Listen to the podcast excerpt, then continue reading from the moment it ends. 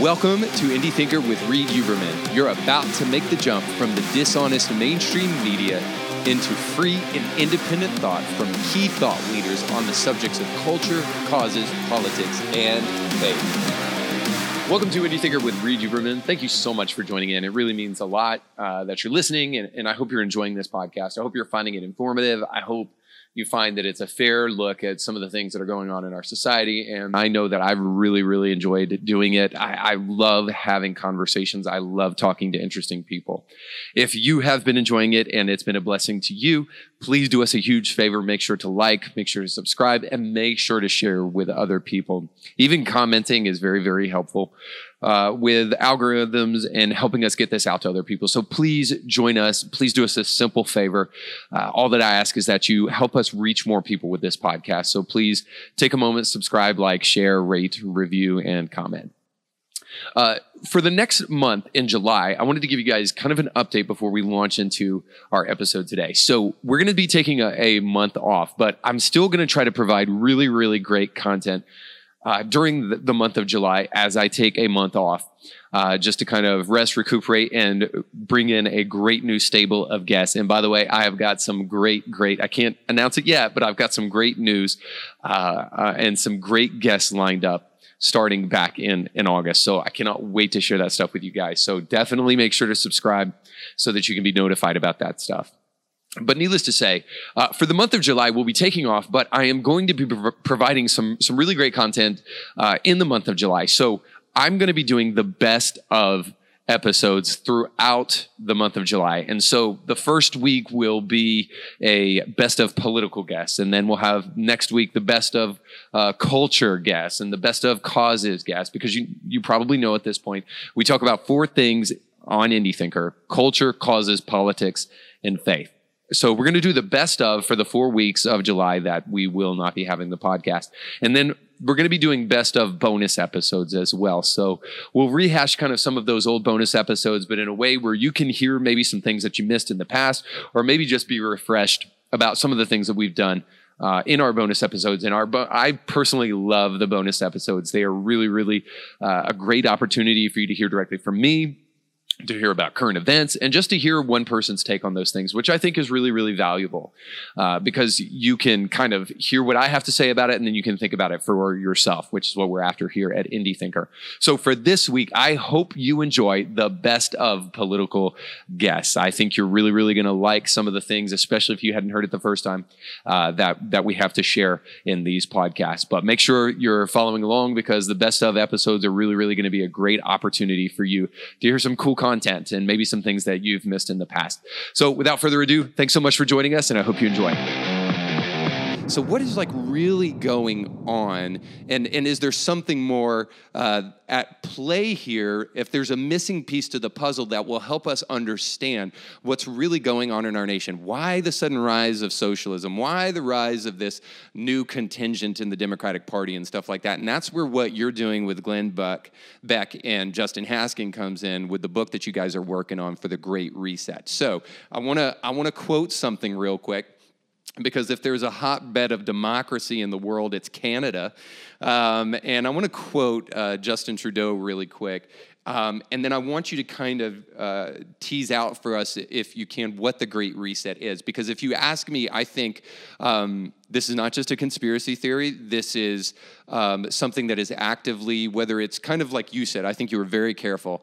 Uh, if it's something that's actively being done to try to implement socialism, or if it's something where people are just kind of trying to find a middle ground or something like that to try to uh, uh, to try to help. But one way or the other, it's not going to work because um, democracy is the thing, and uh, the the capitalist market is the thing that's gotten us in the position that we're in right now, where whether you like it or not, ideologically, we're more prosperous than we've ever been as a nation. It's absolutely eradicated hunger around the world and all sorts of other things. So, needless to say, um, so here's this quote for what may be happening behind the scenes um, and why there's such weirdness with some of the things that we're seeing on the news media. So, uh, this is Justin Trudeau Prime Minister of Canada, he said, This pandemic has provided an opportunity for a reset.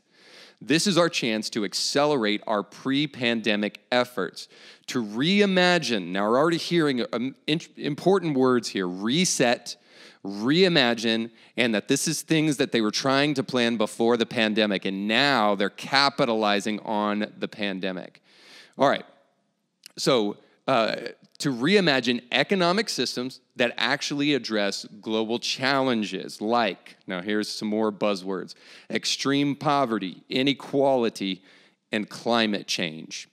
Now, even as a layman, so I want the expert opinion here. Even as a layman, when I read that, that's very unsettling to me. Not to mention Bill C-16 and all sorts of other stuff that's going on in Canada.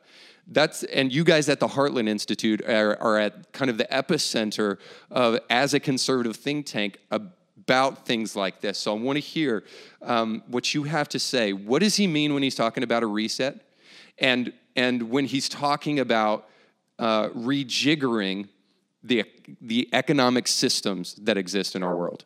Yeah, um, I know of that quote. Um, I, it was actually the thing that caused the Great Reset to finally start trending on Twitter, and yeah. it, it, really like turned conservative sites on it.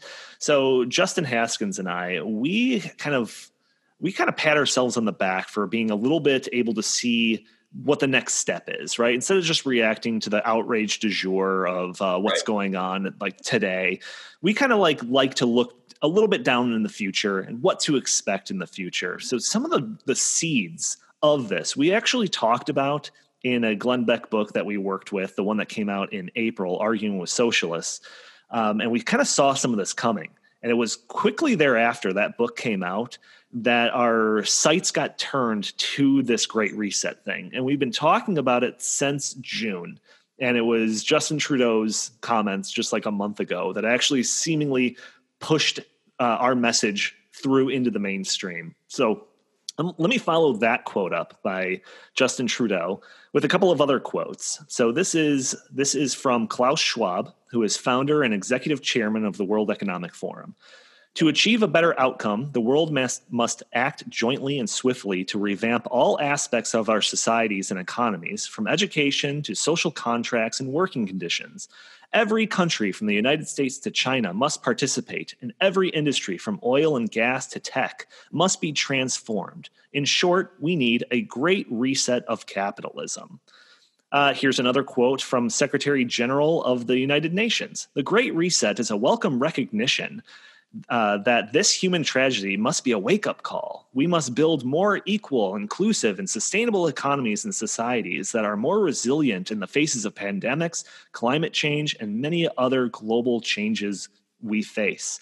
And I've got like several more here. Well, can we just stop real quick and I just say, wow? Like, really, we have to take some time because the news cycle is so fast these days and information is just like coming at us like nobody's business.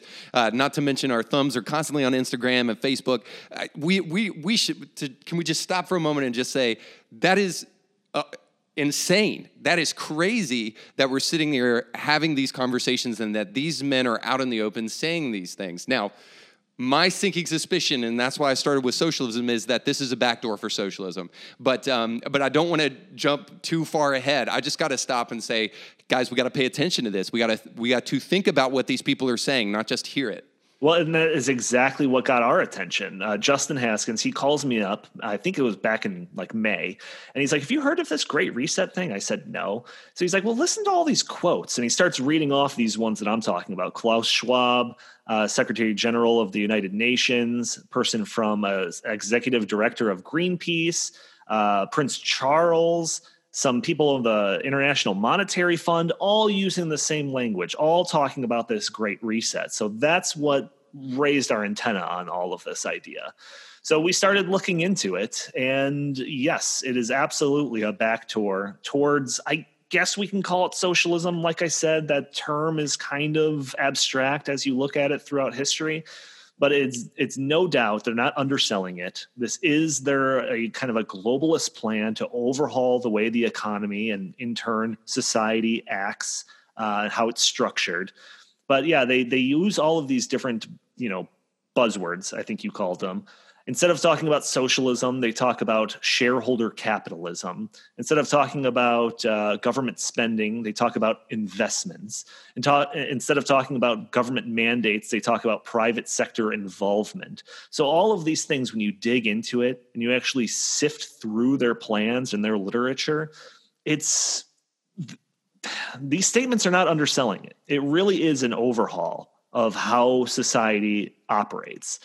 And uh, you know, you mentioned my podcast in the Tank podcast. We cover public policy, so I can get into some of like the details of this stuff and really show you what their plan is uh, to how to manipulate the economy and society. And it's it's pretty astonishing when you get into it. But but there is no doubt like how, how alarming it is the amount of people that are in on this, seemingly talking from the same playbook I mean, you even have, uh, and I can get into this as well, Joe Biden saying some of these same things, John yeah. Kerry saying, saying some of these same things, Al Gore saying some of these same things. So, yeah, it's it's absolutely something that we have to pay attention to. And you're right; it's it's difficult for a concept that's this big and complex to kind of fit into that uh, that uh, soundbite news cycle uh, you know, that's totally focused on just kind of that outrage de jour instead of like these bigger things going on. Right. Before we dig into the weeds with some of that stuff, I think uh, I think I want to just step back for a moment and just kind of ask you about the way in which this is being implemented. So, um, I think it was Rahm Emanuel who said, "Never waste a good crisis." And we've heard like other Democrats, yeah, and, and I see you shaking your head because you're like, "Yep, yep, yep, yep, we've been there." Um, and you've talked about this, so people need to check out your podcast, obviously, and listen to go a little bit deeper. But um, for the sake of my audience, I'm just thinking to myself this is what first comes to mind for me is that we have these politicians. Even hillary clinton i believe said something if not the exact same thing. Um, uh, don't quote me on that but but the idea that we never want to waste a good crisis and that now while america is down the rest of the world is down because of what is inevitably a global uh, crisis for every single person. And you know counter to popular belief Donald Trump didn't create this virus. Uh, he's not responsible for the deaths uh, of this virus. Um, uh, fact check, it actually came from China last time I, uh, I checked. But, but the point is, is that like, so to now, at this time, be using these things when we're at a weak moment to try to capitalize on them is a kind of frightening thing. Yeah, no doubt. I mean, this is the, the COVID 19 pan- pandemic, the lockdown, lockdowns associated with it, the crippling of the economy due to the lockdowns. Yeah. Not necessarily the disease, disease itself, but the government's response to the disease has definitely opened the door to, to this type of radical uh, restructuring of the way that our economy works. And I actually think that this is something that they've been going for uh, for a while and instead of COVID, which obviously just came up in the last year or so, they were trying to use climate change as their justification for an yeah. overhaul of how the economy runs. Right. And that was kind of proven by the, the the concept of the Green New Deal. And uh, you know, I I'm in this you know this uh, this industry this that talks about you know public policy nonstop. So the Green New Deal is super familiar to me. Not sure it's super familiar to you and your listeners here, but that is the AOC proposed legislation, ninety five trillion dollar plan over ten years to uh, take us away from all natural natural gas and and uh, fossil fuels, and instead yeah, and clean burning nuclear energy Right, right. Get, away from that. Instead, uh, you know, strap us to these the uh, wind and solar power. But then it also included things like universal health care, jobs guarantees, free college, pretty much anything under the liberal wish list. Right. And I always was confused by that because it was like, you know, if you were really sounding the alarm on the world's coming to an end and we have to stop it at all costs, why would you spend one second or one penny uh, trying to get something like universal health care. Yeah. Right? It seems like we have bigger fish to fry than trying to bog down the debate with those types of things. But what was revealed during all of that, I believe it was AOC's Alexandria Ocasio Cortez's um, like secretary of something. And he said, Oh, you were looking at the Green New Deal as an environmental thing? We always looked at it as a changing the entire economy thing. Yeah. So, like, that to me was the biggest illustration of this idea that they were trying to use climate change as this justification to overhaul, uh, you know, the economy and society that has failed to work. We know just with the Heartland Institute and our focus on climate change policy and energy policy that when it comes to like priorities, especially during election years, climate change is like near the bottom. Like, hmm. not a whole lot of people think that that's the most important thing. So, these people that are pushing these agendas have seen that climate change has kind of been a failure when it comes to using it to justify these. COVID 19 has blown down the door they have been able to get more stuff enacted using COVID 19 as justification than they could have dreamt with climate change. So, yeah, the, the Rahm Emanuel quote, don't let a good crisis go to waste, that couldn't be more true when it comes to this, uh, this COVID 19. And you could see that in these quotes by these World Economic Forum people and the advocates of the Great Reset. They continuously use COVID nineteen as justification for for a radical change or whatever they have to say about uh, the economy. So there's no doubt about that.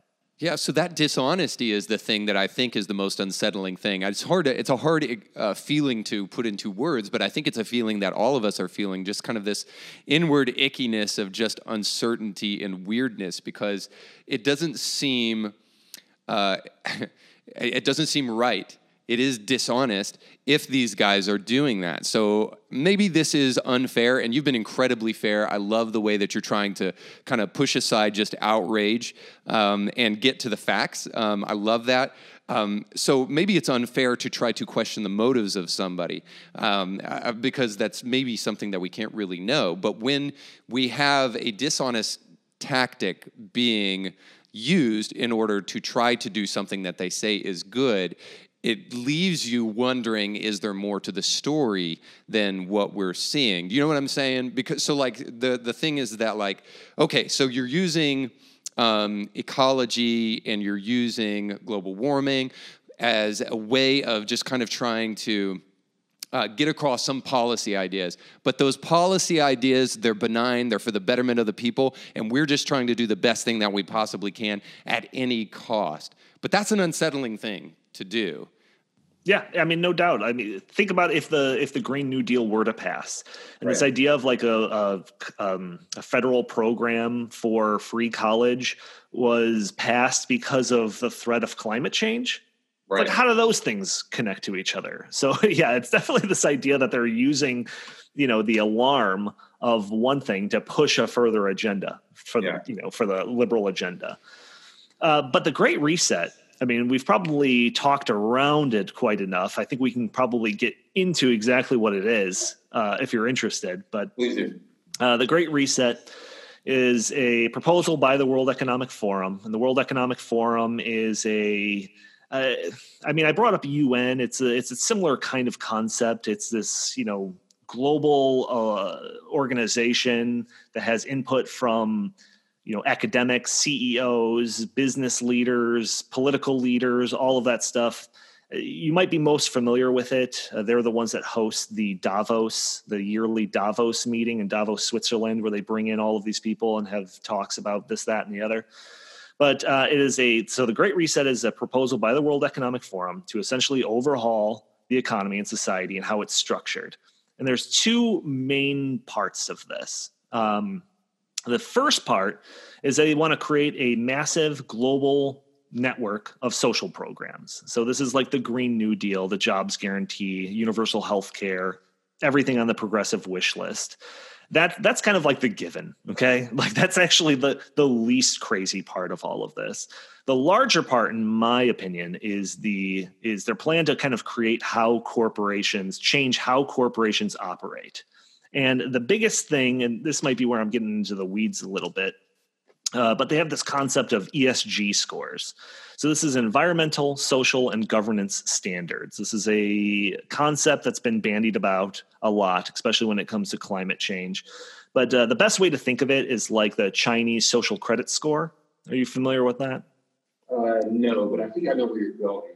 Yeah, so uh, one of these things that was going around probably several months ago was the Chinese social credit score, and that was like the government giving all of its citizens a social credit score that you get points taken off depending on if you broke the laws or caught jaywalking or going on websites that you're not supposed to or anything like that. Mm-hmm. And depending on your social credit score dictates your level of freedom in that country. Wow, whether okay. or not you can like uh, buy. And this is actively being done in China. Absolutely yeah wow. they've got they've got a couple of different pilot programs but it's specifically big in the western portion of the country where they china has a problem with the uh, muslim uyghur population there's yeah. i mean that's a whole nother topic talking about labor camps and all of that yeah but uh, but yeah it's a basically a, a trying to use these metrics to give a score to citizens this ESG thing is like a Chinese social credit score, but for businesses. So they would, um, and the World Economic Forum actually has this plan of what this ESG metrics would be already on their website. We've looked through it in length on one of our podcast episodes. But basically, instead of businesses being judged uh, on profit or whether or not they provide a good um, a, a, good or service at a reasonable cost to consumers that like that product instead of being judged on those standard free market uh, principles they would get a ESG score based on gender and race composition of their governing boards, greenhouse gas emissions, ecological sensitivity of their supply chains, workforce diversity, gender pay equality, community investment, total number and rate of new employee hires during the reported period by age group, gender, and region, and literally dozens, if not a hundred other metrics just like this. And then these businesses depending on you know how they score on all of these different metrics they have an esg score that gives them um, more or greater accessibility to uh, different investments government funds anything like that. So yeah. instead of a business being judged based on how good of a business it is, it's being judged based on how uh, good it does with these social justice causes and climate change things. So that's kind of the heart of this. So instead of like the individual consumer being the driver of the economy, it's instead this elite board of people that are constructing what these ESG scores are composed of. It's a total separation of uh, of free market towards something that to me resembles more of a 21st century socialism that's being judged by some board of elites. Right. That's what the Great Reset is. Wow. So what what obviously if China is buying into this kind of stuff, what um, real power does Davos have and the people that gather there to implement this uh, beyond maybe just the communist China uh, organiz- uh, regime, or or maybe you could come up with a couple of other here and there. Uh, is it a threat to America? I guess is probably the biggest question. Yeah, I mean, I think that I mean, we have a couple of things going for us in America that uh, usually, you know, European countries are more of the canary in the coal mine. Yeah. And uh, we can kind of see where we're heading based on what's going on there. But we always seem to kind of lag behind that. So we do have that going for us. However, the thing about this, especially because of the World Economic Forum and how it's kind of positioned itself, it has buy in from uh, major US corporations, uh, specifically like MasterCard. Microsoft, all are buying into this this great reset, this ESG structure of judging businesses. So we're actually further down the line than you would imagine. So so the, the best way to look at it and how it would actually be implemented. So this comes from a World Economic Forum article. It says the second component of the Great Reset agenda would ensure that investments advance shared goals such as equality and sustainability. Here, the large scale spending programs that many governments are implementing represent a major opportunity for progress. So then the author lists off a bunch of like these expensive recovery plans, COVID recovery plans that are going on in a number of different countries. Rather than using these funds, as well as investments from private entities and pension funds, to fill the cracks of the old system, we should use them to create a new one that is more resilient, equitable, and sustainable in the long run. This means, for example, building green urban infrastructure and creating incentives for industries to improve their track record on environmental, social, and governance metrics. So, this just flat out says that let's say the cares act you know the the trillions of dollars recovery act that was passed in the united states that money uh, under this proposal here that money would go to businesses that have higher esg scores uh, disproportionately yeah. right? So that's that's the way that all of this is is going to be carried out. It's through the government printing presses. You know if you if if the government is giving you money shouldn't you be contributing to these collectivist goals that we can all agree on whether it's com- combating climate change or addressing some of these social justice things? That that's the way that this is all going to uh, come to fruition. And the like i said with the the green new deal i mean that that failed miserably. They did not get that passed right? Because again climate change isn't highly ranking when it comes to uh, priorities on people's yeah, lists. we're not that ridiculous yet. But COVID 19 did blow open that door. And like Yeah. I said, trillions of dollars right off the money uh, printing presses just being poured into the economy left and right. And this is suggesting that in the future, when it comes to any other additional government spending, uh, and I suspect that it'll be more on climate change in the future, that it should be directed disproportionately towards these companies that have or corporations that have higher ESG scores. Yeah. So th- this is the way that they're going to try to control uh, society moving forward. It's by, you know, when you've got trillions of dollars being poured into the economy by the government, suddenly the government becomes the most important customer to these corporations.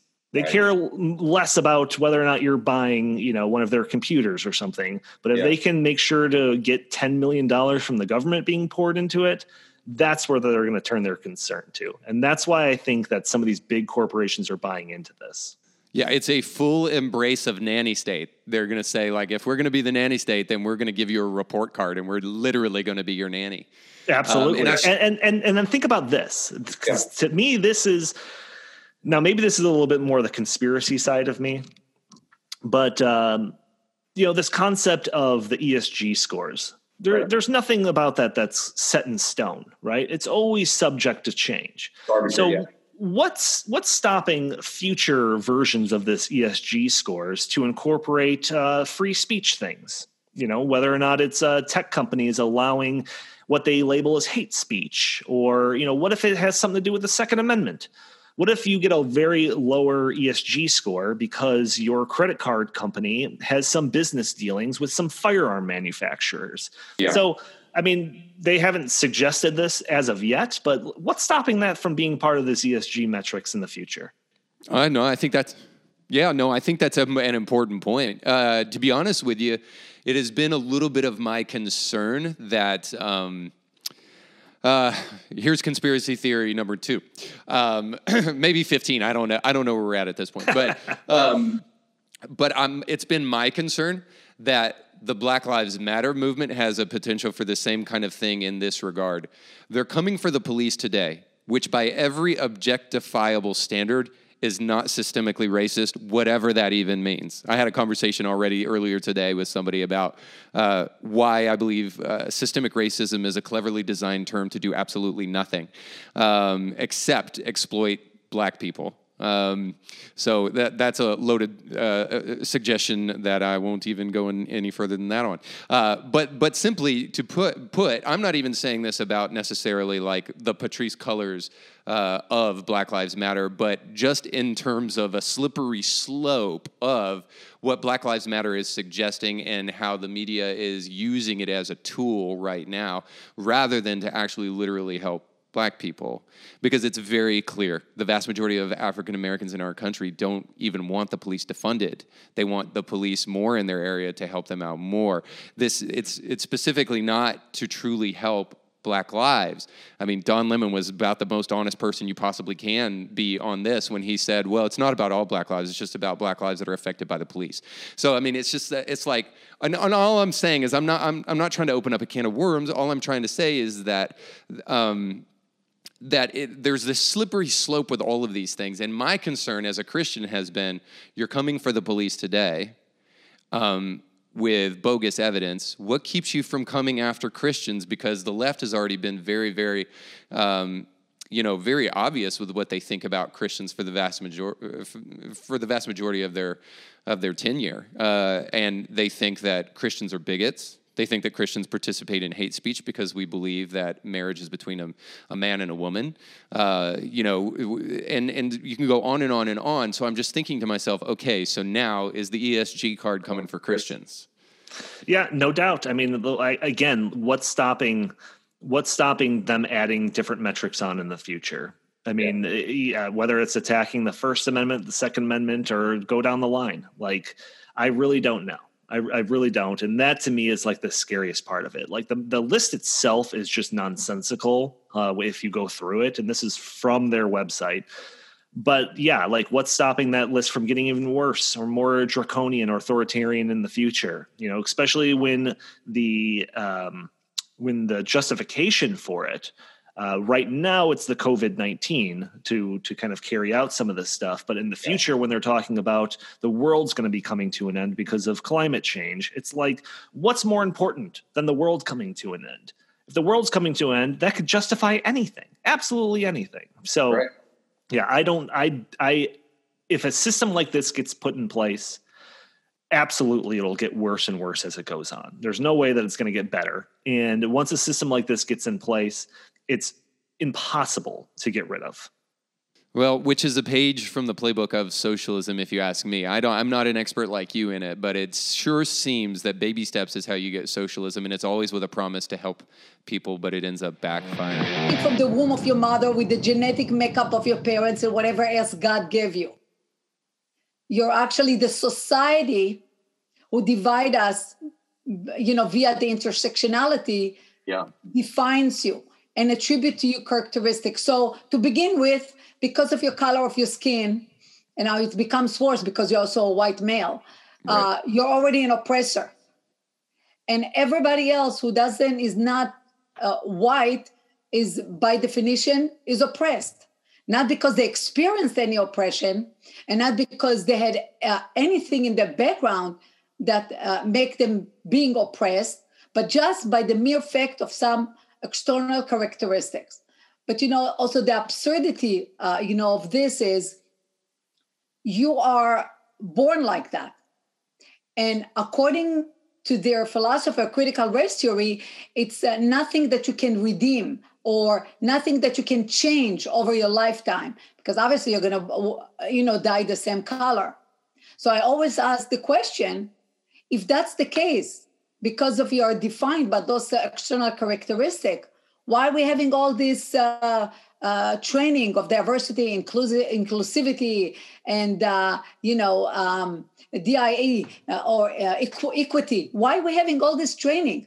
Because it's not going to change. You're always going to be you know yeah. that carrying those personal characteristics. You might decide at some point to change your uh, you know because there is gender fluidity to change your gender but in my book, there are two sexes, men and a woman. If you in your life you want to, you know, exhibit different kind of behavior or want to, uh, you know, internalize some other kinds of feeling, that's fine. That's your issue. The problem is that you're coming with all this package and dumping out, dumping it on little kids, very little kids, and brainwashing them to believe things that are not uh, it, it's impossible for an adult to understand. All of a sudden, the kid, uh, you know, go to school and they tell him, you know what? In kindergarten, you're not a boy, regardless of your biology. You're not, and you're not a girl. You can get up in the morning, just whatever you feel like. That's yeah. what you are. So all those issues of, uh, uh you know, are uh, all uh, connected. Um, uh, the problem with this, uh, you know, as you described in the case that we have uh, in Las Vegas, uh, is it's not theoretical. There are imposing behaviors on you. They're imposing on you to change your whole inside and the way you think about yourself and the way you feel about yourself. How do you think a kid that is in kindergarten is told because he's white is an oppressed?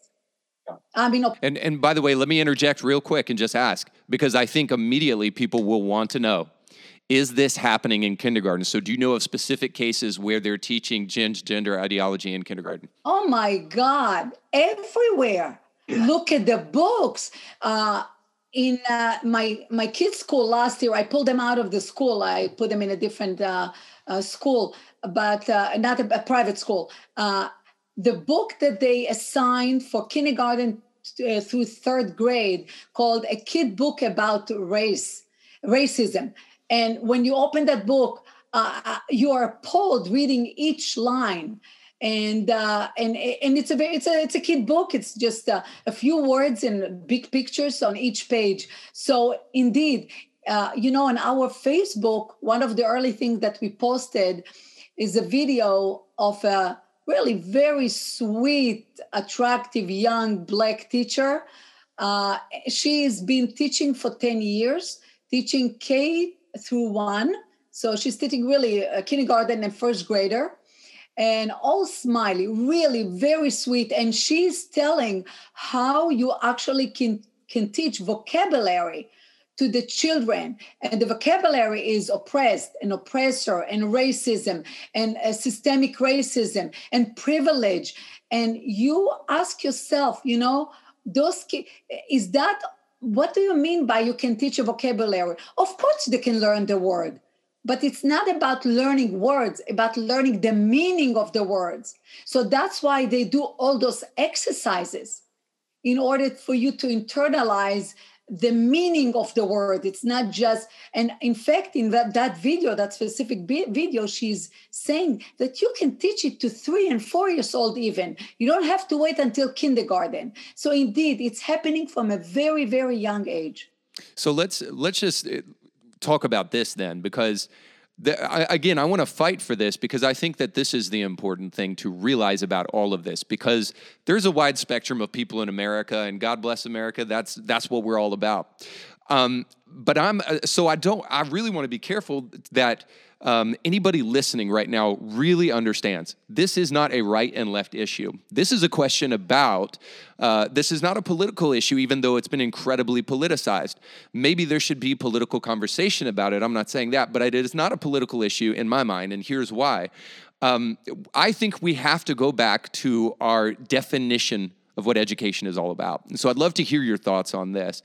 Um, anybody who knows any just basic history knows that education in America started just as simply as this people were taught to read so that they could read the Bible, so that they could go home, take a Bible, and they could read it for themselves. Now, thankfully, it's evolved beyond that, and education has taken on uh, uh, new disciplines, and, and, and we're all the better for that. But something else has happened as education has evolved. And I saw this on scholastic.com. I saw this on the Bill and Melinda Gates Foundation, as well as study.com, that the definition for education has evolved to the point where now the educational world thinks it's their role to help create good citizens. Now, that may sound innocent enough, but the reality is, is I think that ultimately what they're talking about there. And what we're seeing is, is that now the education system and the public education system is creating um, is creating morality. Now that was typically resigned to the church and and and I think that that's permissible because it is their it is the parents decision whether or not they take their kids to church. But ultimately I think it goes even back to a more basic tenet which is this is that parents are the ones who are uniquely qualified to teach their kids morality, not the education system. Now, I know why the education system did it probably, because parents were not doing it. They were not fulfilling their role of helping their kids become better citizens. But I still think the problem exists is that education uh, professionals, teachers, are not uniquely qualified as parents are to help their kids become moral, thinking, good human beings. That is the role of the nuclear family, which, by the way, I think is so very interesting that, um, that they're calling the idea of the nuclear family a white supremacist idea and something that, even though BLM has taken it off their website because they got a bunch of heat for it, still something they believe in the destruction of the nuclear family. The traditional family. Yeah. So, what is your take on um, the education system, what it's really supposed to be doing um, instead of what it is presently doing? You know, I have no problem with uh, the issue of uh, uh, you know, developing a good citizen or whatever they define it. You know what the problem is? Is how they define it yeah. and whose role to do what. It's the same with, you know, we are all for equity, we are all for diversity, we're all for inclusivity, but according to their dictionary, it's literally the opposite meaning. They talk about being anti racist, but they're actually racist. Yeah. What Martin Luther Martin Luther King Jr. talked about is anti racism.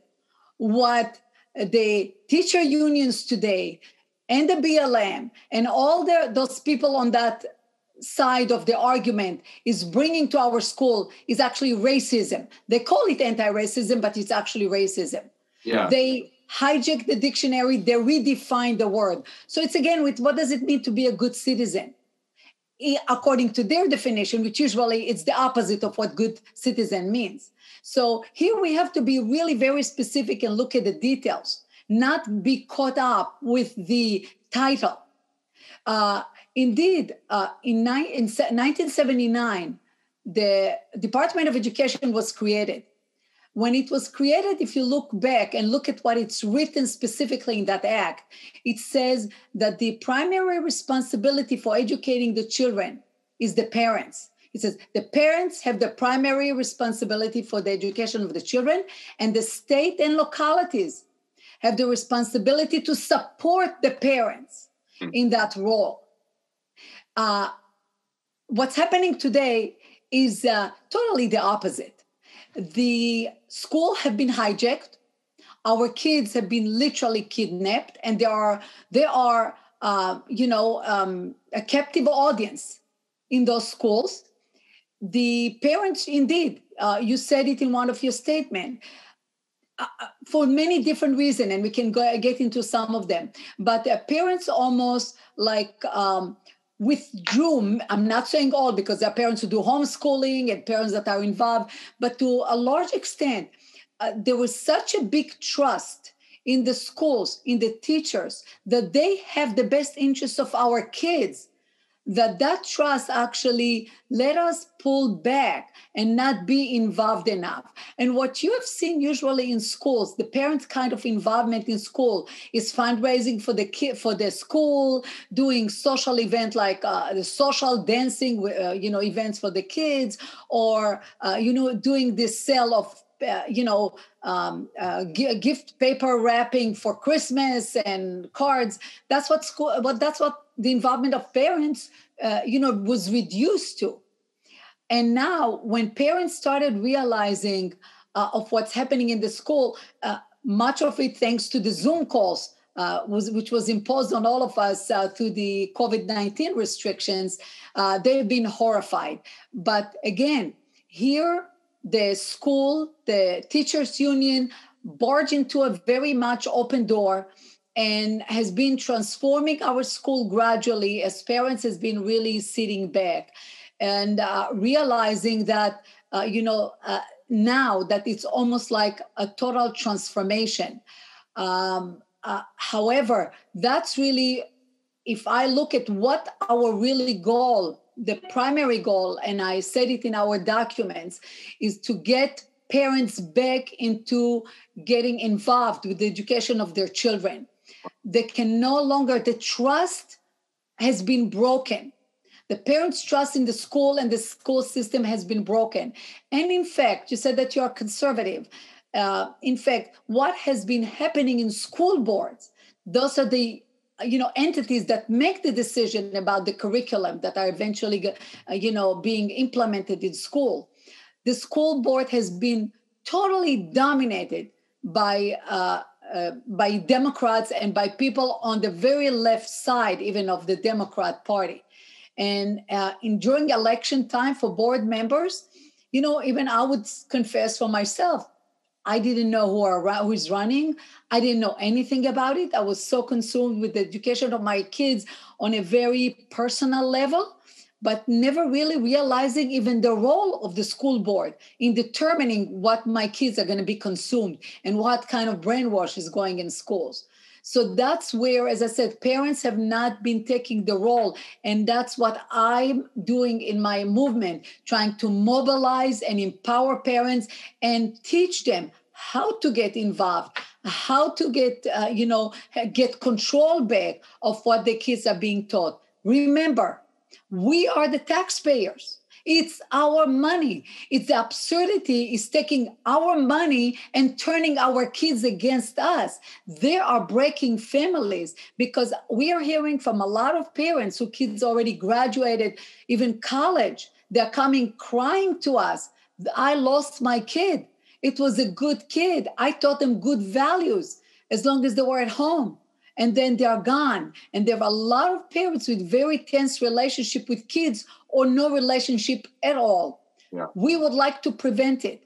Remember what Lenin said give me your kids for eight years and I'll turn them into good Bolsheviks. And that's exactly what's happening now. They took our kids and that's what they're going to turn them into. Yeah. Well, I think at the end of the day, the one thing we better be able to agree upon is that our children are precious. They are the future, and it is the parents' role to to protect them. So let's talk a little bit about um, what that looks like on a on a real world scenario. Because I was thinking to myself about your personal story, uh, but then also to the potential story of other parents who maybe have tried. Or uh, I, I, can think of two categories of uh, hypothetical parents parents that have tried but have been stonewalled by the school district, parents who are afraid to try because they do not want to be labeled as racist. So I know you and your own personal experience, you, um, when you first brought this to the attention of the school board, what was their reaction?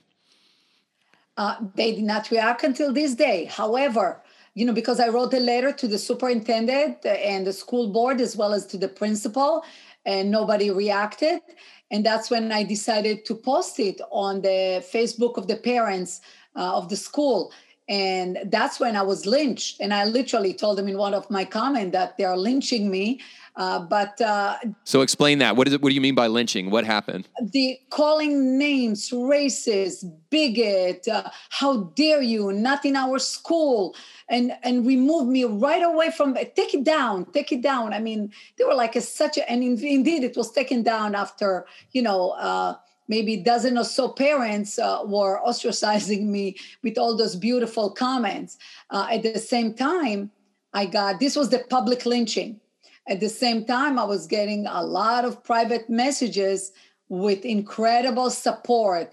Uh, congratu- congratulating Note the privateness of those messages. Exactly. That that's the two theme in all of those messages that I got, and a lot of them was um, support and congratulation. And the second one, we're afraid to speak. We're afraid to talk. And uh, and that's when I really I thought it's insane. And I actually uh, was kicked out of one group that I was a member of in the, our community because they were policing.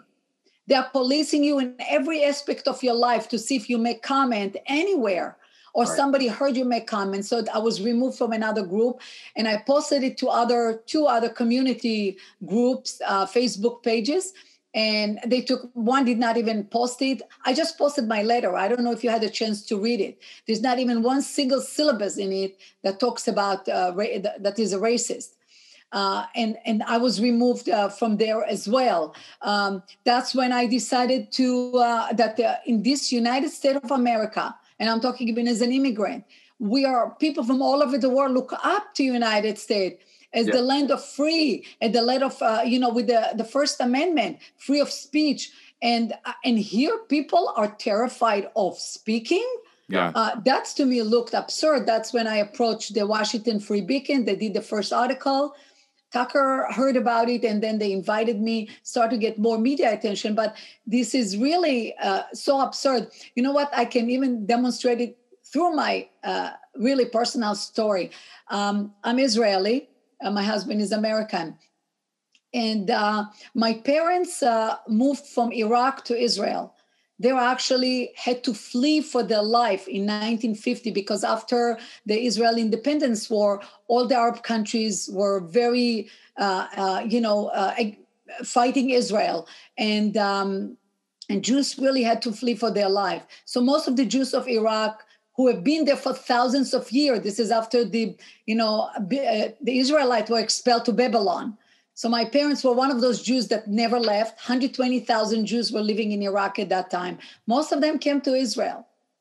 Now, as a Jew, I'm considered white, but I'm but if I was Muslim in Iraq, I'm actually a person of color and I'm oppressed.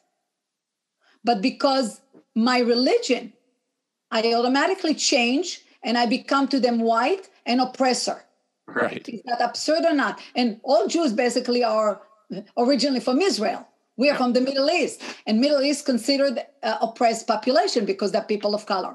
So that's how you know the absurdity uh, of this whole thing. I would tell you another absurdity because if you can decide on that huge, huge spectrum of gender identity, uh, or gender fluidity, if you can decide any moment that you are one or another or whatever you want, any why can't you decide you're white that you are black? In fact you can determine whatever you are.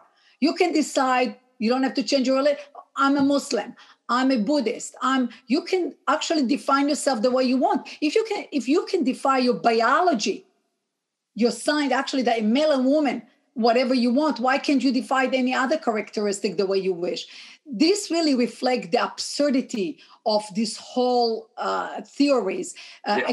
The same as you know, only white can be racist. And as a Jew, we know what happened in yeah. uh, with the Nazis. How can we be racist? All, all over the uh, you know throughout the centuries, the Jews more than any other group experienced racism and the consequences of racism. So how come the Jews are the top pyramid of being racist? Yeah. Uh, so that, that's the thing. That means black cannot be racist. I'll give you some data from the FBI.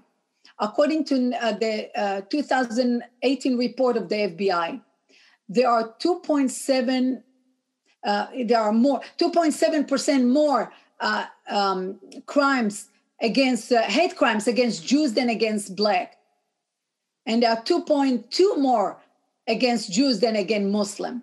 Yeah. So the Jews are the, the the group of population in this country that experience more hate crime than any other group, but still we are considered oppressors. So, you know, uh, the, the, absurdity here is uh, uh, in every way. But the problem, again, two things. You cannot discuss with them uh, logically any issue because they right away go to the emotion and B, they label you. And if there is concern for me, is for us, people on our side, why are we afraid of being called racist? We know they hijack those words I don't care when they call me racist. So what? Look at yourself in the mirror. Think about yourself. Are you racist? So they call you racist. They will call you thief. They will call you murderer. Did you murder anybody? You didn't. So why do you call? What do you care if they call you murder? Yeah. Why do you care about how they label you? You know what they are. So that's why I'm telling parents don't be afraid. What we want to talk about today is uh, going to mainly, I think, um, circle around the idea of Trump's ban and big tech, uh, just generally speaking, specifically what's taking place with Donald Trump. Um, but we want to do so for a much broader reason. We want to do so because we believe that there are implications uh, for what just took place for each and every one of us. That's black, white, red, yellow, uh, left, right, center, whoever you are. This is a conversation that needs to be had, and we need to be having these conversations. So, um, so once again, it's really, really good that you were able to come on at this time and kind of talk about this uh, with us. So, that said, I want to talk to you about Trump's ban.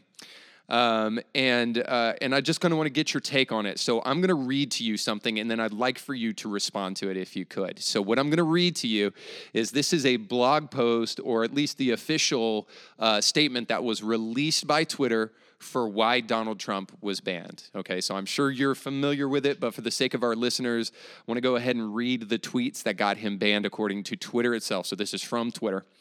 So on January 8th, 2021, President Donald J. Trump tweeted The 75,000 great American patriots who voted for me, America first, and make America great again, will have a giant voice long onto the future. They will not be disrespected or treated unfairly in any way, shape, or form. Shortly thereafter, the president tweeted, to all of those who have asked, I will not be going to the inauguration on January 20th. Okay, so that is why he was banned. And then they go on to say this due to the ongoing tensions in the United States and an uptick in global conversation in regards to the people who violently stormed the Capitol on January 6, 2021, these two tweets must be read in the context of broader events in the country. So I want to first of all talk about that assertion that it should be read in broader uh, context and the ways in which the president's statements can be mobilized by different audiences. Then I want to talk to you about that statement um, including to incite violence, as well as the context of the pattern of behavior from this account in recent weeks after assessing the language in these tweets against our glorification of violence policy. We have determined that these tweets are in violation of the glorification of violence policy, and the user at real Donald Trump should be immediately, permanently suspended from the service. Okay. Um, I know I'm going to ask you to do something that may not be fair, but I'm going to ask you to put yourself in Twitter's shoes, at least from the perspective of their own assertion. Did Donald Trump break their policy? I don't know. Can you read all that again? that was a lot Absolutely. to absorb. Yeah. Um, in fact, um, we could probably spend the entire hour reading the entire terms of service of Twitter, which are completely yeah. incomprehensible by design. So maybe not a fair question, but right. But look, the of all the things that Donald Trump has said on Twitter, that barely moves the needle. That might be a two on a on a one to ten scale as far as um, you know getting close to the line of violating terms of service or saying something um, you know alarming or or frankly dangerous. Uh, it's it's obvious that that Twitter it's kind of like uh, it's kind of like getting an Oscar for a lifetime achievement award, like uh, like um, like Al Pacino, right? He got uh, he got an Oscar, I think, for Scent of a Woman. No, that that's Cuomo. Cuomo is uh, Al Pacino. That's right. That's right. And so, yeah, I, I think uh, Trump basically got a lifetime achievement award ban from Twitter. Um, it's obvious that every that the things that he had said there on Twitter are not even among the most alarming or quote unquote dangerous or unsafe things that Donald Trump's ever said on Twitter. It's because, um, well, I think they've wanted to do this for a long time, and um, you know, we, we are kind of on a knife's edge right now in this country with our nerves and uh, you know, I, so I'm not surprised by it at all. But it's it's actually not a very good thing when the president of the United States is is banned from one of the largest social media uh, uh, platforms in the world, in which he has used it to communicate directly with the people. I think that's quite troubling. Yeah, I'm going to be a little less fair than you with my next question than you were with my next question. Um, do you think he? W- why do you think uh, they banned him because it's hard for me to believe that they banned him because of the aggregate of bad tweets. I don't think that's why they banned him, but maybe I'm wrong, and I'm and maybe I'm being a little bit fishy there. But do you think that's sincerely why they banned him? Is that why? Well, I don't think there's anything in those two tweets that they cited that's yeah. worth banning somebody for. So I think it's quite obvious that it's a it's a lifetime achievement award ban for for Donald Trump. I mean, objectively, there's nothing in those two tweets, especially the second one. I mean, why even include that? I mean, that he's not going to the inauguration. Oh God, ban him. You know, I mean, come on. I mean, it doesn't spa- it doesn't pass the smell test, and it's frankly an insult to our intelligence. Yeah, I, the reason, and so so we know not that that changes what you just said because it doesn't. Uh, there is a of course, people on the, the left will say that there's this long standing tradition of presidents going to an inauguration, and uh, that's why this is troubling because of the broader context of the fact that he's not endorsing this election, and that's what he's alluding to. But, um, but what would you say to this? Because here's my real question is, is this a, a, a wink and a nod, a tip of the hat to um, to those who are in charge now, to the Democratic Party who have been on their case um, consistently. And this is probably a right left thing because we can get into Section 230 in a moment. But um, is this a way to get them off their back? Uh, is this currying favor with them? Currying favor with the Democrats that are yes. ascending into power? Yes. Absolutely. you know, it's it's quite obvious, and it's I think it's been stated um, almost overtly that look, you know, we don't need Trump anymore. Um, let's just get rid of him. Um, and it would also obviously please those that are going to be chairing the committees, uh, those are who are going to be deciding whether Section 230 of the Communications Decency Act of 1996 should be applied uh, and how it should be applied. Um, and if you want to curry favor with them, basically the most uh, the, the, biggest gift you could you could offer them with your hands out is uh, is Donald Trump basically nuked from space when it comes to uh, when it comes to Twitter and, and all other. I mean, he's been banned from all of them. You know, it's funny that he was banned from TikTok. Now, you know, uh, I'm not a big TikTok uh, consumer, but I have a, I have my doubts that Donald Trump even even even had an account at TikTok. But just to be safe, he's also banned from TikTok and Snapchat and and several apps I'd never heard of. So you know this is it's comprehensive and there's a reason for that and it is to curry favor with those ascending into power who hate donald trump um, more than human beings should actually hate another person. Mm, yeah good point. I'm a christian conservative and i think that that's probably uh, uh, an amen right there even though you may not like him. Um, a, a okay. woman as well. Yeah yeah. Oh you had to throw that one in there. Um, i think it's clear uh, I want to say two things perhaps here. Uh, and of course, if you don't feel comfortable, because I know you're not an attorney, and neither am I, so I'm not going to try to pretend to be one. But from what I've heard and from what I've studied, Brandenburg v. Ohio is the case to kind of look at here in terms of the incitement of violence. Okay, now I know Twitter and Facebook, because I can already hear people who may be listening to this podcast, and hopefully you'll continue to listen to it to the end, um, saying, "Well, they're a company and they can do what they want." But but let's just kind of roll the tape back. We'll get to that in a minute and just say, well, let's just talk about it from a legal standpoint.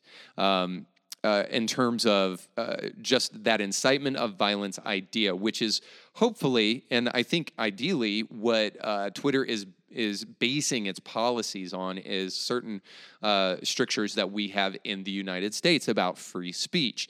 Um, and you cannot incite violence. So that comes from our Constitution, it comes from the United States. Um, but Brandenburg v. Ohio is a case in which it shows very clearly that you must directly incite violence if you're going to be accused of inciting violence, which means you must call for violence. It is very clear from those two tweets that he did not do that. And it is very clear to me, too, that while he was using, in fairness, militant language when he had his public speech, because they're going to say broader context, broader context. So the broader context is that speech that he gave before the Capitol riot. It's very clear to me there, too, that he was not um, inciting violence there as well, because he, if you quote him fully, he says, go there peaceably. Um, so, in my mind, if we're going to talk about incitement of violence, I'm just, and I'm, I'm let's even remove it from social media and just uh, let's go take their Twitter terms and say broader context.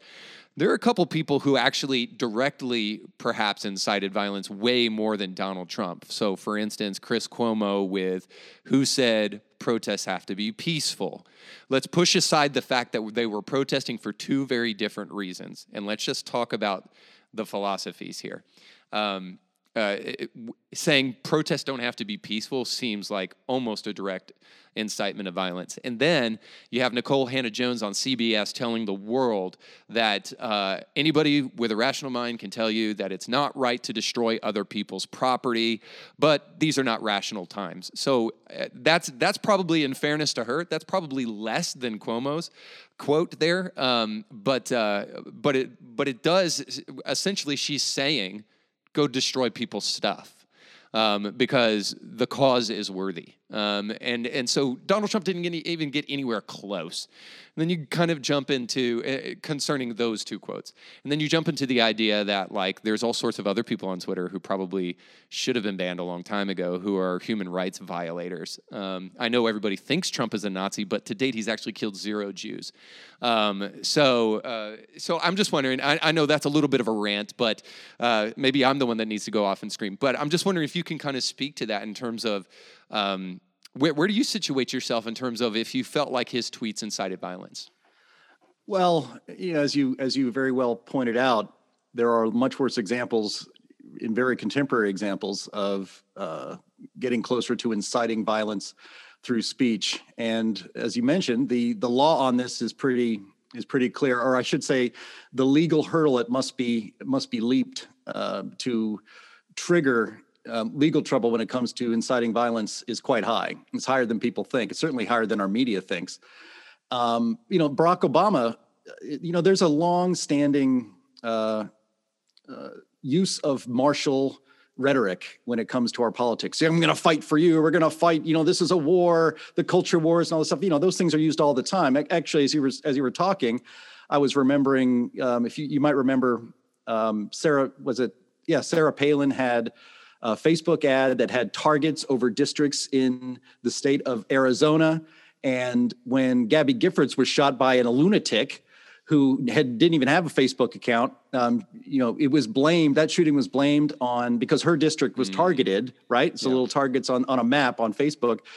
Sarah Palin was blamed for her getting shot for stuff like that. Um, so there's a and and Barack Obama used to say, you know. Um, you know, you got to fight. If if they punch you, you punch them back twice as hard. I mean, there's there are myriad examples of this all through uh, you know, all through our political life just in the last 10 years. And so the idea, it, it, it seems it's funny. It seems like whenever somebody on the right uses routine martial language when it comes to politics, it's an incitement to violence. But when somebody who's not who's not a Republican um, uses the same kind of language, it's uh, it's fine. It's just fine. So there's there's a clear double standard here, I think, in our in our political and, and media culture, and and you know if you read the president's speech at his rally. If you if and if you watch it, he says flat out, "We are going to." Um, I don't even think he said the, the word march. He might have said the word march, but he said, "You know, you know how how Trump speaks. It, it's yeah. you know his words sometimes don't connect." But he said, "We're going to um, go down to the Capitol and we're going to um, protest peacefully and patriotically." He said that explicitly. Those two words. He did not incite this uh, this riot, which I agree with you from the top of this podcast was absolutely disgusting, and everybody who uh, was in, in, any way involved in, in illegal activity needs to be identified. And, and happily, these idiots uh, film themselves committing crimes, so it makes it real easy on the cops now, uh, even taking selfies with cops. So anybody who did anything illegal needs to be, uh, you know, captured, arrested, and prosecuted to the fullest extent of the law, because that should not be happening in the United States. It's actually a little less infrequent than we'd like to remember, but this it cannot stand. You cannot have that and have and have a democracy and have an American culture that we've all known and grown up with. Yeah, absolutely agree. So I, I mean, I think the real thing is, is that like I voted for Trump in full transparency. Of course, that's going to get me canceled now. But, uh, but this is not a Trump thing. This is not a MAGA thing. This is there, there are other implications to this, and so now let's wade into the other implications, uh, because uh, so people who have Reddit posts uh, for Trump are being banned, and and I'll just be fully transparent.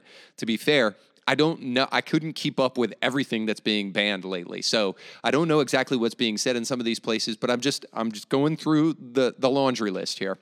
Um, and uh, so Reddit's banning uh, people and um, community forums, uh, and then of course the highest profile thing that's happened since then this is um, is Parler was uh, uh, had its had a terms of service violation according to Apple, and they were kicked off the Apple Store. Then they were kicked off the Google Store, and then uh, beyond that, I, I was uh, I was thinking, well, I've uh, uh pr- probably people can still, if they've got Parler, they can still use it on their phone. But they made sure that didn't happen either, because then Amazon sent them a term of service uh, violation and then shut them off in 24 hours, and so now their app is 100% um, unoperational uh, because they no longer have a place to host it anymore. Um, so it, it, it's it's hard to say that um, we're overreacting or that there um, that. Uh, there's legitimacy to this thing when we're starting to see some of the implications of what's taking place uh, now in the aftermath of what happened to Trump. So it's hard for us even to come to this situation with an open mind and say, this there's there's not more to what's going on here than just the fact that Trump is sometimes foolish in the way that he uses his rhetoric, um, because I think that's an objective truth too. But as equally as objective is there's some there's some issues here uh, about free speech that we have to wade into. So um, I guess I'm just wondering in terms of implications.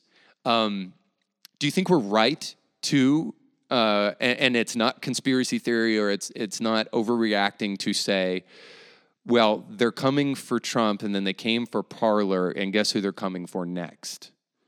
You know, you know. Sometimes you're not paranoid; they really are out to get you. Um, and and I think the the idea, I think what we've learned over the last, basically all through 2020 up until now, is that there doesn't seem to be any any principled or limiting principle when it comes to um, basically suppressing speech or going after going after people on the right and canceling their accounts um, because the justifications are thin. Um, if you think they're going to stop, I, I think it's unhealthy, and you're kidding yourself if you think, well, you know, first they were shadow banning us, but you know they'll stop doing that, or it'll just stop at that. You know, oh, now they're canceling all of these people. Um, well, you know, maybe it'll stop at that. You know, it, you can't sit around thinking that you're hoping it's going to stop. I mean, this is this is a this is a, a semi truck of uh, a freedom crushing semi truck coming right at you, and you can't yeah. just keep standing there hoping that it's going to stop. You have to do something. You either have to get out of the way, or you have to, you know, you got to do something. It's going to run you over. Um, if it if it isn't today, it'll be tomorrow. Uh, what's interesting about um, you know Parler is that yes, um, Amazon Web Services, AWS, which is a big sponsor of the NFL, by the way. They're everywhere. Um, you know, they're they're one of the most. In they're fact, the number one provider. Yeah, Amazon, Google, Facebook, and Twitter. Those combined are some of the most, some of the largest and most powerful corporations in the history of human civilization. Amazon is is what a is it a ten billion dollar company now? It was only like two or three years ago that I think Apple was the first company to have a one billion dollar um, valuation, and now all of them have uh, one billion or more. And so th- when these when these powerful corporations that are really unaccountable, they're more powerful than our government is. I think that's I think you can prove that pretty easily that the government seems to be afraid of these companies because they're not going to regulate them, and they and that can happen to you if they can if they can cancel Donald Trump, they can cancel other people as well.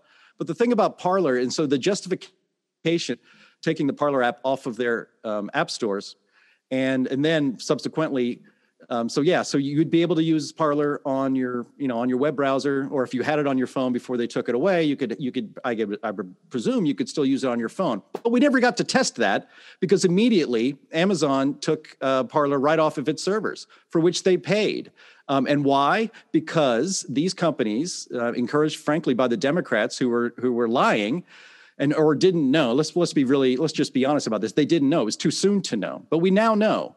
Uh, I think as this was accurate, at least as, as of yesterday. Uh, do you know how many people that they've arrested at um, at the Capitol Hill riots had Parler accounts? Yeah, yeah. I was going to ask you about this. Zero, zero, zero many. That's how many.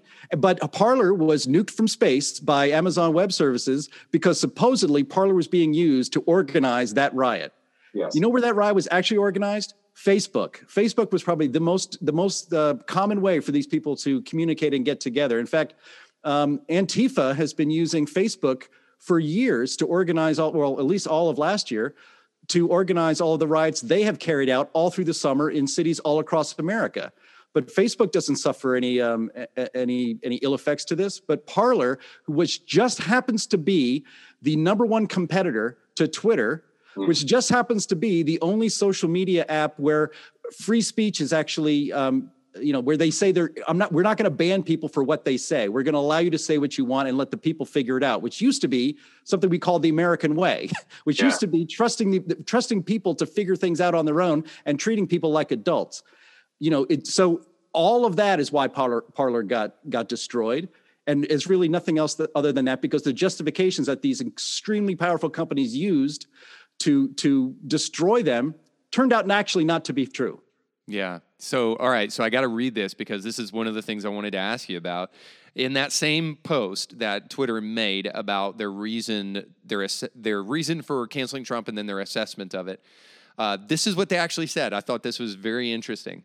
Uh, they, in their determination, uh, they say that it's based upon a couple of factors. The very last factor that it was based upon is this: Plans for future armed protest have already begun proliferating. And then uh, here's the key on and off Twitter. So, in that, they acknowledge the fact that Twitter was used to do the very thing that they're accusing Parler of doing. Exactly. And so, you know, so when when when I said earlier that you can't be too paranoid because it turns out these things end, end up being true, you know, when when the justification for for destroying Parler utterly destroying it in the matter of you know 20 hours. It was a Thanos snap. yeah. And and so you know when these things happen, you keep saying, well, it can't get any worse. You know, I'm, you know, my friends think of me as kind of cynical. It's like, here's here's the here's the secret, guys. It can always get worse, and it Yeah. almost and it almost always gets worse. So, so you're an optimistic cynic. It could always be worse.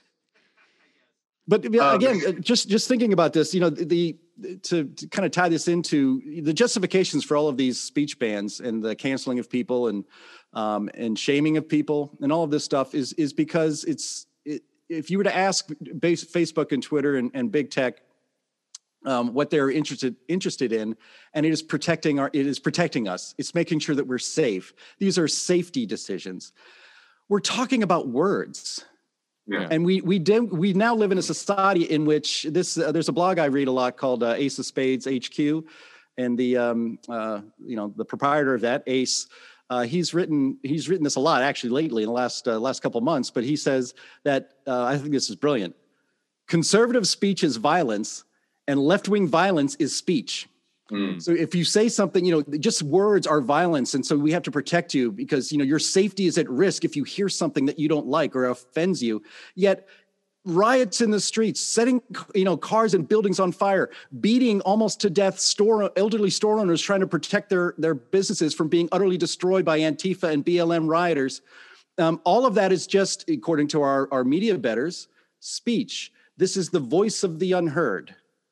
Yet, if you just want to speak on social media and you say something that the left doesn't like, you are lucky if you're just canceled because worse can come. Yeah. Well, this is uh so here's the implications part, just to kind of tie it together. The implications part is one, this is a free speech issue. Now, uh, again, people can say, well, they are just free market actors acting on the free market, and they can make this decision. Um, however, you already spoke to the fact that uh, some of these companies are bigger than countries. You, you think about Amazon being a $10 billion company, they make more money than multiple nations uh, put together. Um, and they certainly have a ton of power. Um, which is where I gotta I gotta bring this up. I want to I want to talk about the free market in just a moment and that assertion that this is just a free market uh, decision and they're entitled to make that as a free market company, as a free market actor. Um, but I, but I, but let's just talk about their power, um, kind of on a large scale. So, based upon what uh, Twitter just did specifically, um, the the Ugandans are up for an election, and they've talked about uh, stopping Twitter from being used in the country by internet service providers. And ironically, uh, I, re- I agree with it. I, I can't be original here because I agree with everybody who's spoken to this. The irony of this thing is just absolutely hysterical, and these people are so stupid that they cannot see themselves any longer because they're so self righteous. But here is Twitter's tweet about Uganda saying this company is too powerful and they can influence our elections adversely, so we don't want them interfering with what we're doing. So here's this tweet from Twitter in response. Ahead of the Ugandan election, we're hearing reports that internet service providers are being ordered to block social media and messaging apps. We strongly condemn internet shutdowns. They are hugely harmful, violate basic human rights and the principles of hashtag open internet. Now, the obvious irony here is the Hunter Biden stuff and the fact that they shut down every source of information that they could, try to get their hands on. Um, uh, around that story leading up to our election. But Ugandans, for the, to their credit, are not stupid, and they realize that uh, that Twitter is a threat to them, or at least they think they are. So, uh, so I think that that kind of um, at least speaks to whether or not it puts to rest, who knows, but uh, at least speaks to the idea that these companies are very, very powerful, and that they understand their power, um, and and and their power on free speech. So the second thing I want to just ask you about is the free market question. All right. So I, I, maybe this is conjecture on your part, and but still, feel, I want you to feel free to kind of just talk about what you have, what you know, and what you've experienced and studied about this question. Do you believe, and maybe I should say, is there any doubt in your mind that what actually took place with the banning of Parler um, is monopolistic collusion, which means that these guys are not acting as good hearted, free spirited, free market actors, that they're actually working together. The tech bros are working together to do what I think is a scary thing to quash a small business that's actually competing with them. And, and not only competing, was beating them in terms of being number one on the App Store. And then I, you may say something about this, but I got to squeeze this in here. The fact that uh, Jack Dorsey, as soon as Parler was banned, takes a, a screenshot of his uh, app being now number one on the list where Parler once was, now that they've totally gotten rid of Parler. Um, so, in your mind, is monopolistic collusion uh, something that is being taking place among Amazon, Google, Twitter, Facebook? Yeah, I don't believe in coincidences. Yeah. Uh, not not coincidences coincidences that strong. Um, it's uh, it was obvious collusion, and it's it's really whether they um, whether they had lunch together with masks on and 17 feet apart and just passed notes and texted each other to tell them we're going to do this at this scheduled time is irrelevant. Um, you know, the thing about Silicon Valley is that it's completely dominated by leftist groupthink. They they literally this is again it goes back a little bit to the idea of a conservative speech makes me feel unsafe. Yeah. They they literally don't interact with people that disagree with them in any meaningful way. And in fact, we we over the last several years, uh, I think pretty much all through the Trump uh, the Trump uh, presidency, people on the right have felt more and more marginalized and and more and more afraid to actually say what they believe uh, in in public places, like you know where you can be identified, like your job. Um, you know, it's it's it's become dangerous to say you support President Trump, to say that you think he's been a good president to to to express conservative and libertarian ideas because it is against especially if you're in silicon valley you're against you know you're going very much against the grain. It, it's a it's a groupthink mentality. So whether or not they they actively colluded with each other the fact that all of them basically smashed uh, Parler at the same time and crushed it it was like literally 12 hours before they were alive and kicking and doing and doing well 12 hours later they are completely obliterated um, that is not that that was on purpose and it was it was coordinated um, either by you know a mob mentality of the big tech people or you know they all kind of knew they were going to do it they had to do it and i think they were basically waiting for the coast to be clear as we as we discussed earlier in here it's like you know are they doing this to curry favor with the um, with the Democrats. That's part of it, but the other part of it is that they don't fear Trump anymore. Um, they don't fear they don't fear any any um, any backlash or any any ramifications for this grave abuse of their immense power over um, people's ability to communicate freely. The thing is, the, these companies, um, especially the social media giants, exist only because of special exemptions in the law that they have been granted by the federal government. That, and we will get we'll get into that maybe a little more detail later. But that is the so-called Section 230. They would not be able to exist without um, the Section 230 uh, freeing them from any liability for for what people use or what people say on their platforms, right? And so. Um, if they didn't have that, if, if, if, they were held liable for everything anybody might say on their platform, they would, you know, it, you can't have that. It, the, the business plan doesn't work. But that is only if they become an open platform and have you know good faith reasonable terms of service on and, and really only police speech when it is egregiously uh, bad when it does rate when it does actually get over the hurdle of actually inciting violence.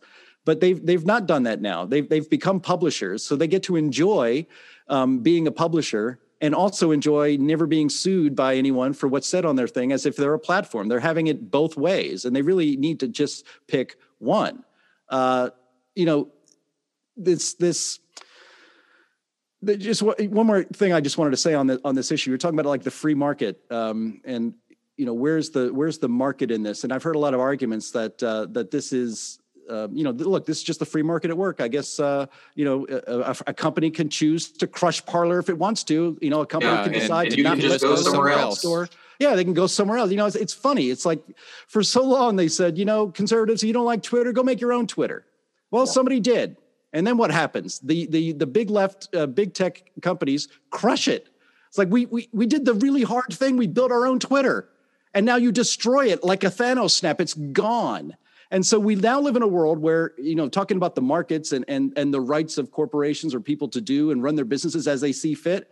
We live in a world where a Christian a, a Christian baker in Colorado is told you got to bake that damn cake It doesn't matter what objections you have, you got to bake that, that damn cake. And we also live in the same world where the biggest, most powerful corporations in the world are not told to post that damn tweet. They're allowed to make decisions based on their own values, but a small baker in, in Colorado cannot. Yeah. This is this is you know so a, a, small a small baker in Colorado is a public accommodation and has to take all comers. But for something much more important and much more widespread, Twitter and Facebook and Google do not have to be a public accommodation for speech and especially political speech. And it's it's so bad that they got away with with crushing and and banning the the oldest newspaper in the country, the New York Post, reporting a factual story that was going to harm Joe Biden Again, you think about is this coincidence? Are they really adhering to their terms of service? No, they're not. They were they were rigging this this the communications about this election in favor yeah. of their favored candidate because Hunter That's Biden's troubling. story was going to hurt um, Joe Biden. So they just they did what they could do they crushed it. They destroyed it. They took it off. Um, people didn't know about it. You know you and i do because we are conservatives and we travel in conservative circles and we read conservative blogs and we follow conservative people on twitter and other social media. So we knew about that story but the vast majority of the public did not. And it might have affected their vote but we'll never know because they didn't. Our thanks again to our guests for being on the show today. Indie Thinker with Reed Uberman was brought to you by our sponsors. If you like what you heard today, please do us a big favor and give it a five star review and like it and share it with friends. And if you want to hear more awesome guests, make sure to check out past episodes. Indie Thinker is a nonprofit paid for by our sponsors and the generous gifts of people like you. In order to hear more great guests like you did today, please consider giving a tax deductible gift by going to indiethinker.org. And just remember, your voice matters, but infinitely more when you think for yourself.